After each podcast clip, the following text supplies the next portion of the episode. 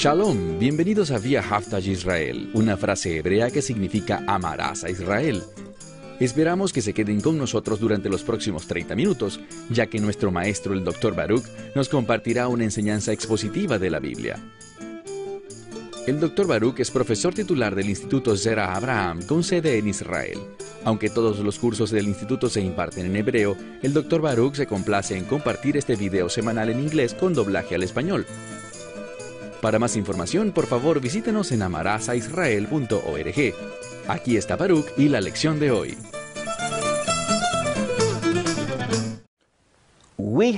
Tenemos un Dios generoso. Al concluir nuestro estudio la semana pasada, hablamos del hecho de que aquellos que hablan los propósitos de Dios, aquellos que tienen como objetivo el plan del reino, a ellos Dios les da su espíritu. La escritura dice que sin medida. Ahora, Dios no nos negará nada cuando nosotros nos entregamos por completo a Él. Dios nos proveerá todo lo que necesitemos para que le podamos servir y déjenme decirles, no hay nada mejor que servirle al Dios viviente. Entonces, aquí vemos, volvamos a donde estábamos, Juan capítulo 3, y por favor lean conmigo el versículo 35. Dice en este pasaje, y a aquel a quien ama el Padre. ¿Quién es ese? El Hijo. El Padre ama al Hijo. ¿Y por qué nos habla de filiación o título de hijo? Muy simple, porque hijo es sinónimo de sirviente. El propósito del Hijo es traer honor a su Padre y por tanto, cuando un hijo se comporta de esta manera, Dios va a proveer, ¿de qué manera? Dice Dios el Padre va a proveer el Espíritu sin medida alguna, para que así el orden y propósitos de Dios puedan ser una realidad. Y dice, y ha entregado todas las cosas en su mano, verso 36, y todo aquel que crea en el Hijo tendrá vida eterna. ¿Qué significa esto? Recuerden, una y otra vez en este capítulo nos encontramos con esta frase vida eterna. Y hay dos cosas que debemos enfatizar acerca de esto. Este concepto eterna, sin fin, lo que significa es que una vez recibido se convierte en una realidad que no puede ser cambiada. La segunda cosa, vida eterna, esta palabra eterna, hemos hablado de ella muchas veces, está relacionada con el reino.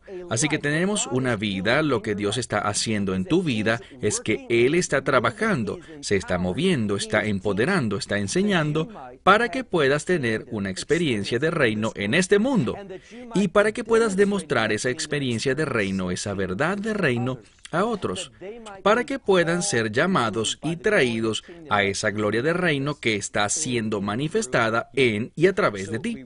Entonces leemos aquí, y todo aquel que crea en el Hijo, ese tendrá vida eterna, pero aquel que no crea en el Hijo, no verá qué, no verá vida, sino y recuerden que vida se relaciona con el reino. Hemos hablado de esto anteriormente, este término. Él no verá vida, no verá el reino. Pero ¿cuál será su realidad? Sino que la ira de Dios permanecerá sobre él. Y esa palabra permanecerá habla de manera eterna.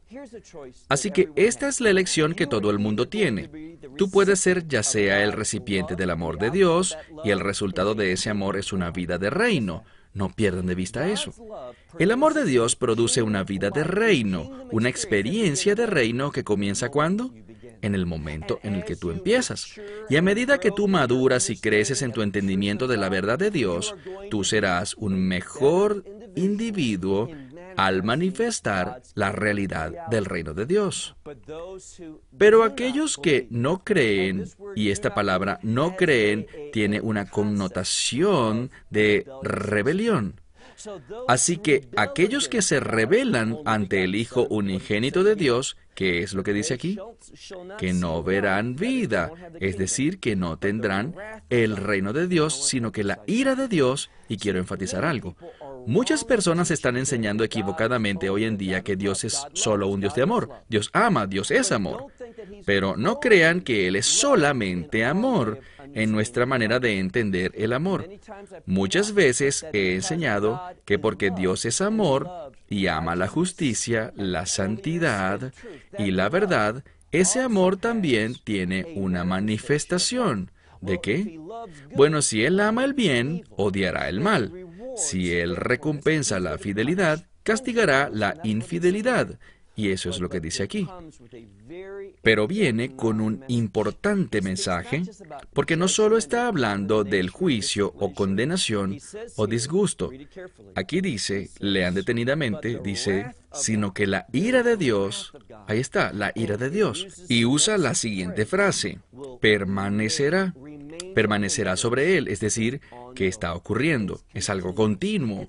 No es algo como decir simplemente, bueno, tu castigo será este y luego se acabará. No, es algo continuo. Entonces el capítulo 3 termina con un mensaje muy importante sobre la realidad de la ira de Dios, la eterna ira de Dios. Y eso debería producir un gran cambio en nuestras vidas, no solo en la manera en cómo nos comportamos con respecto a nosotros mismos, pero si tenemos una mente de Torah, ¿por qué digo una mente de Torah?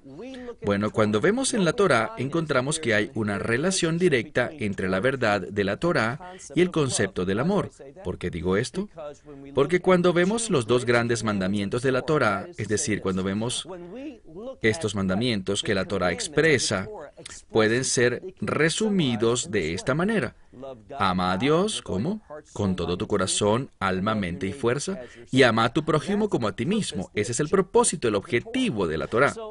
Así que si alguien dice, oh, la Torah no es buena, oh, la Torah ya quedó en el pasado, bueno, ellos están mal entendiendo lo que Dios dijo. La Torah no quedará en el pasado hasta que sean hechos una tierra nueva y un cielo nuevo. Eso es lo que Yeshua dice en Mateo capítulo 5. Ahora bien, no estamos bajo la ley, pero la ley aún tiene relevancia. La ley aún nos revela aquello que está correcto y aquello que está incorrecto, aquello que es bueno y lo que es malo. Entonces, en este pasaje de las Escrituras vemos que hay una consecuencia real cuando no estamos caminando en amor, es decir, si no estamos expresando la verdad de la Torah. Este es el mensaje bíblico.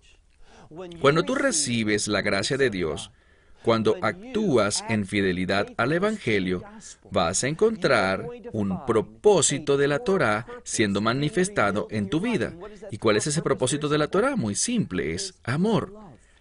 Aquellos que caminan de acuerdo al mensaje de la Torah estarán caminando en amor es decir, que será evidente a través de su comportamiento y ese amor estará dirigido en dos direcciones, a Dios y a su creación, es decir, a tus compañeros, a tu prójimo.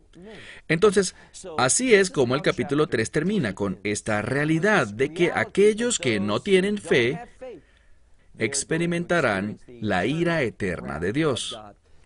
Ahora avancemos al capítulo 4. El capítulo 4 es muy inusual. Lo que aquí sucede es algo fuera de lo ordinario. Un hombre judío no haría esto, pero vemos que Yeshua, es decir, Jesús de Nazaret, no es el típico hombre judío. Él es un hombre judío, pero también es el Hijo unigénito de Dios. Y por esto, de una manera única y poderosa, Él realiza cosas que nos muestran el propósito y la manera de pensar de nuestro Padre Celestial.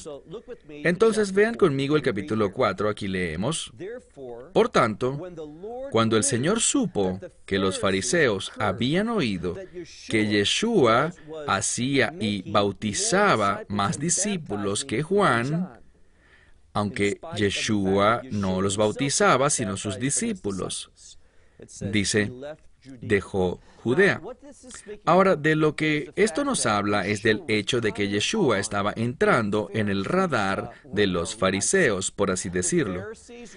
Los fariseos eran los campeones de lo que yo llamaría un reemplazo teológico del Antiguo Testamento. ¿Por qué digo esto?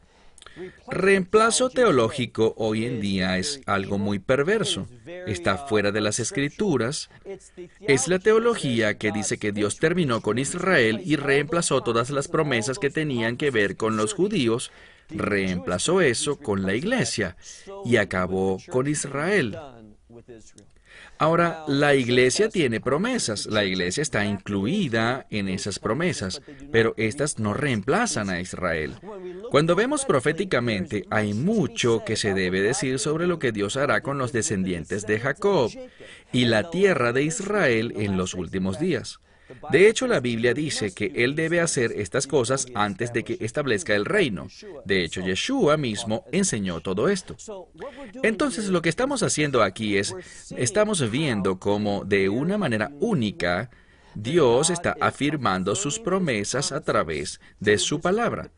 Pero el problema es que los fariseos tenían lo que yo llamo un reemplazo teológico del Antiguo Testamento lo que sería esto.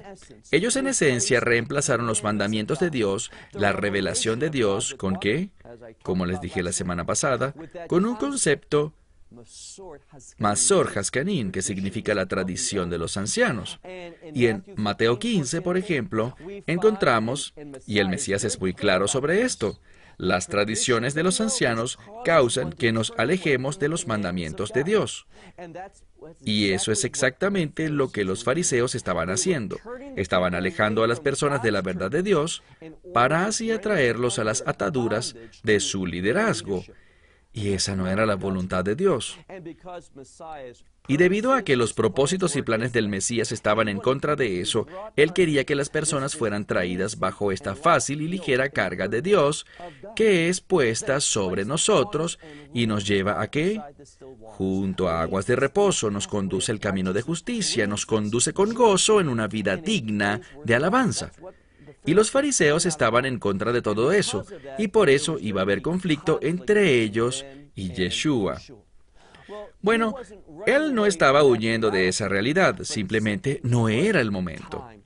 Segundo, las escrituras dicen que la luz del Mesías, es decir, su revelación, va a comenzar no en Judea, pero cuando vemos, por ejemplo, en la profecía de Isaías, la revelación del Mesías debe comenzar en Galilea. Así que esta es la razón por la cual los fariseos, cuando fueron conscientes de que Yeshua estaba bautizando más que Juan, pero como dice la escritura, no era Yeshua directamente, sino sus discípulos quienes lo hacían. ¿Qué es lo que dice? Veamos el verso 3. Y dejó Judea y entró de nuevo en Galilea. Y una vez más, ese concepto Galilea es con el propósito de revelación. Entonces nos vamos a topar con una parte de las escrituras que contiene gran revelación para nosotros. Representa claramente cuáles son los propósitos y objetivos de Dios al enviar a su Hijo unigénito a este mundo. Entonces leemos aquí que dejó Judea y entró en Galilea, vean el verso 4, puesto que era necesario para él pasar por Samaria, o como diríamos en hebreo hoy en día, Shemrom. Ahora, hay algo que no tiene sentido a simple vista. Lo que la escritura nos está diciendo es esto. Él está dejando Judea y está regresando a Galilea.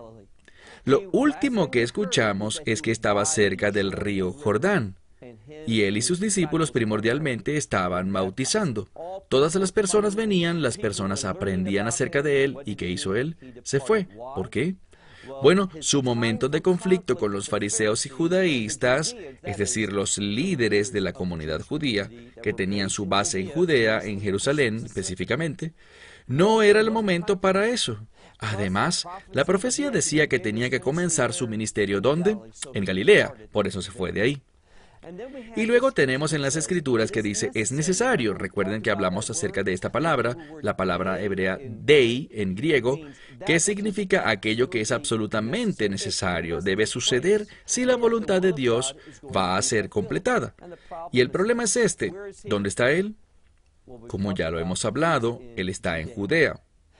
Y lo normal, la cosa más simple que cualquiera haría sería dirigirse al norte a través del valle del río Jordán hacia Galilea.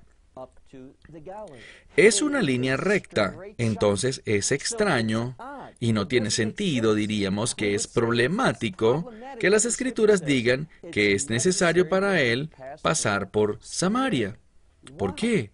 Está completamente fuera de su ruta y no solo está fuera de su ruta, sino que aquí está el problema. Samaria, la tierra de Samaria, Shemron, son colinas y valles, colinas y valles, colinas y valles. Así que si alguien quisiera llegar desde el área de Jericó, desde su hogar llamado Capernaum, Cafarnahum, tomarían simplemente, hoy hay una carretera, hoy en día, la carretera Ruta 90, que es recta y llana, y va directamente entre esos dos lugares. Entonces, que sea necesario para él pasar por Samaria no tiene sentido. Pero aquí yace la verdad bíblica. Donde quiera que haya algo en las escrituras que para nosotros, para la lógica humana y el razonamiento humano no tenga sentido alguno, allí exactamente es donde la revelación divina yace. Entonces vean de nuevo este texto y dice, puesto que era necesario para él que pasara por Samaria, bueno, sigan leyendo y leemos, y llegó a la ciudad de Samaria llamada Sicar verso 5, ya que estaba cerca de la región, el área, a la heredad de tierra que Jacob le dio a su hijo José. Ahora, cuando vemos a Jacob y a José, recuerden una verdad importante. De una manera única, José se relaciona con el Mesías. Ahora debemos ser muy cuidadosos y asegurarnos de que estamos yendo en la misma dirección debido a esto. Sabemos de la promesa del Mesías. El hijo de Jacob sería a través de la tribu de Judá. Hemos hablado de cómo la tribu de Judá se relaciona con la promesa, específicamente con la promesa del reino y del rey de este reino que es el Mesías. Pero también sabemos, desde el punto de vista de la Torah, que cuando vemos la vida de José, hay gran revelación para entender la obra del Mesías para ser capaces de identificarlo a Él. Entonces, no es sorpresa que estemos aquí en esta ubicación, este lugar Sicar, muy cerca de la porción de tierra que le dio a su hijo, específicamente a José, como como herencia. Y entienda la conexión entre herencia y el reino. Finalmente, el nombre del reino será, en su estado final, la Nueva Jerusalén. Y ese término Jerusalén significa heredar la voluntad de Dios, shalom. Así que la conexión es muy clara. Vean de nuevo. Uh, y este lugar, Sicar, estaba muy cerca de la región o porción de tierra que Jacob le dio a su hijo José. Verso 6. Y allí había, y este término allí es enfático, que había allí un pozo. Ahora, un pozo es importante debido a dos razones.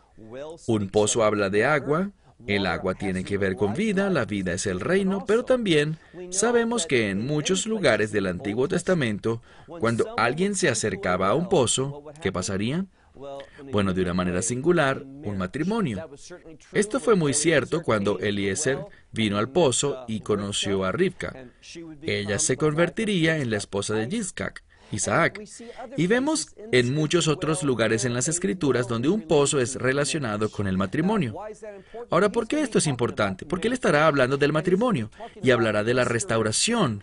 Y con matrimonio y restauración, ¿qué debe venir a nuestras mentes? Reino. Así que él vino a este lugar en Sicar, en Shamrom, un lugar de idolatría, un lugar donde las personas se habían alejado de las enseñanzas de Dios y aceptaron las enseñanzas del hombre. Muy parecido a qué? No las mismas enseñanzas, pero sí muy parecidas a las de los fariseos. Así que vean de nuevo, él fue hasta allí y dice las escrituras, y había un pozo allí, el pozo de Jacob.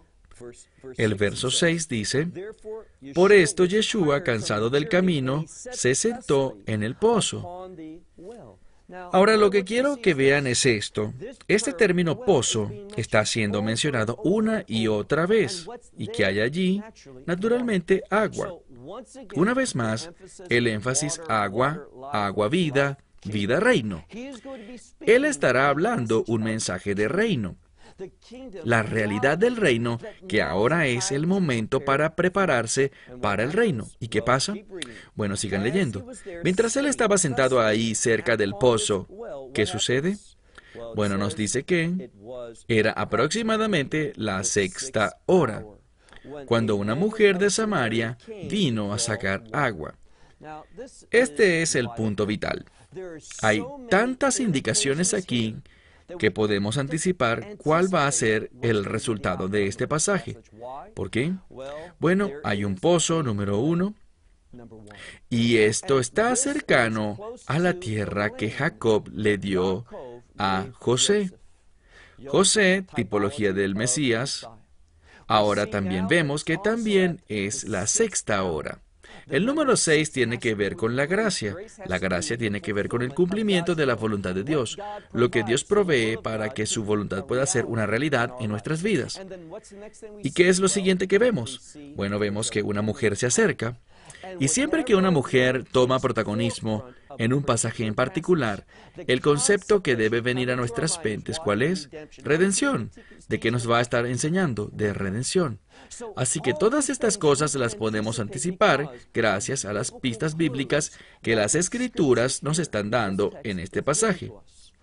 Entonces una mujer viene, es la sexta hora, y está allí para sacar agua.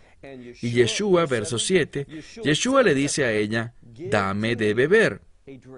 Ahora, esto puede parecer un lugar común, es la sexta hora. Bueno, tradicionalmente y de acuerdo con la Biblia, el conteo del tiempo comienza aproximadamente a las 6 de la mañana con el amanecer. Vemos que estamos hablando del tiempo alrededor de mediodía. Dijimos que ha estado viajando por altos y bajos, colinas y valles, viniendo de Judea, y estuvo yendo por una colina hacia abajo, una colina y hacia abajo, y ahora es el pleno calor del día, las 12 del mediodía, naturalmente tiene sed. Así que dice, dame de beber. Y eso puede parecer normal para nosotros, pero ya veremos cuán poco común era esto, de acuerdo con las tradiciones del pueblo de aquella época. Y lo que este pasaje nos va a enseñar es esto. Cuando seguimos las tradiciones del hombre, nos perdemos la revelación y restauración de parte de Dios, es decir, lo que Él quiere hacer en nuestras vidas. Déjenme hacerles una pregunta. ¿Qué tradición de los hombres estás siguiendo? Y estás tan dedicado a ellas que hasta puedes llegar a creer que están bíblicamente respaldadas, pero no lo están. Estas tradiciones van a causarte sufrimiento y pérdida. Nuestras vidas, nuestra religión, nuestra fe deben estar basadas en la verdad de Dios. Y las tradiciones del hombre, así como dice el Mesías en Mateo 15, nos hacen abandonar la revelación de Dios. Así que él dice a ella, dame de beber. ¿Por qué? Bueno, aquí dice, sus discípulos habían ido a la ciudad para comprar comida. Por eso la mujer samaritana le dice a él, ¿cómo es que tú, siendo judío, me pides a mí de beber? De nuevo, justo lo que decía esta mujer está pensando de acuerdo con las costumbres y tradiciones de la época. Ella está y enfatiza que ella no solo vive en Samaria, sino que ella es, de hecho, una mujer samaritana. ¿Qué significa esto? Bueno, significa que ella sigue la religión de los samaritanos y esta es una derivación del judaísmo.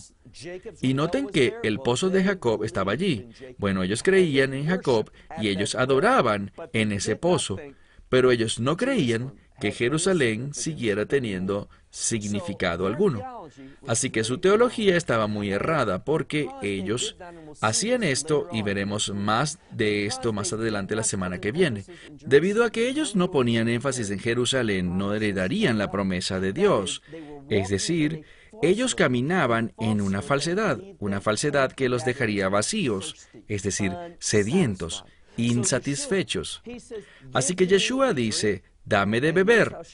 Y noten cómo ella responde, ¿cómo es que tú siendo judío me hables a mí, una mujer samaritana? Puesto que ella dice, los judíos no tienen tratos con quienes, ellos no se mezclan con los samaritanos, verso 10. Y Yeshua respondió y le dijo, si tú conocieras Ahora debemos detenernos por un momento. Recuerden cómo les dije que a veces cuando hablo de gramática muchas personas se desconectan porque piensan que es muy aburrido y sigamos con el texto. Déjenme darles un ejemplo. No hace mucho estaba escuchando un mensaje y la persona que estaba hablando dijo, no necesitas saber hebreo, no necesitas saber griego, no necesitas saber cómo interpretar la Biblia. Todo lo que necesitas saber es que Dios te ama y tiene un plan grandioso para tu vida. Bueno, esas cosas nos ayudan a entender y someternos a esos planes victoriosos que Él tiene para nuestra vida. Y este es el ejemplo perfecto. Noten lo que Yeshua le dice a ella. Él dice muy claramente, él dice, lean de nuevo verso 10, dice, si conocieras el regalo de Dios. Ahora, esa palabra conocieras está en el plus perfecto. ¿Por qué es esto importante? Porque el plus perfecto en griego muestra lejanía. En otras palabras, nos muestra algo que está muy lejano alejado. Los eruditos nos hablan de la cualidad de lejanía en el pluscuamperfecto, y eso significa muy lejano. Entonces lo que nos está diciendo es esto. Si tú conocieras el regalo de Dios y ella estaba muy alejada de ese regalo de Dios, era muy lejano a ella. ¿Por qué? Debido a sus tradiciones, debido a su religión. Déjenme hacerles una pregunta. ¿Conoces tú el don de Dios, el regalo de Dios? ¿O es ese don la realidad, la verdad que lo rodea muy lejano a ti? Vean de nuevo. Yeshua habla y dice, mitad del verso 10, si tú conocieras el regalo de Dios y quién es el que te está hablando y diciendo, dame de beber, le hubieras pedido a él y él te hubiera dado agua viva. Ahora, aquí de nuevo, agua viva o agua viviente es un concepto conocido por aquellos que eran letrados proféticamente. Aquellos que entendían la revelación de Dios entendían que agua viviente tenía que ver con el reino y tenía que ver con el Espíritu de Dios. ¿Por qué? Bueno, no se fíen en mí. Ustedes también pueden ver cuando puedan en dos pasajes. En varios meses estaremos en Juan capítulo 7 y allí habla acerca del agua viviente que satisface y tiene un aspecto de reino. ¿Por qué Yeshua enseña esto en el capítulo 7? Bueno, porque está hablando sobre el contexto de Zacarías 14. Y Zacarías 14 habla de aguas vivientes, refiriéndose al Espíritu de Dios, que viene y nos satisface con una qué? Con una satisfacción de reino. Así que una y otra vez debemos preguntarnos, ¿estamos entendiendo la revelación de Dios? ¿Somos proféticamente letrados para que podamos entender estas palabras y responder? ¿O somos como esa mujer samaritana que ha dejado que su propia cultura le robe las cosas de Dios? Bueno, una vez más se me acabó el tiempo. Hasta la próxima semana cuando continuaremos con Juan capítulo 4.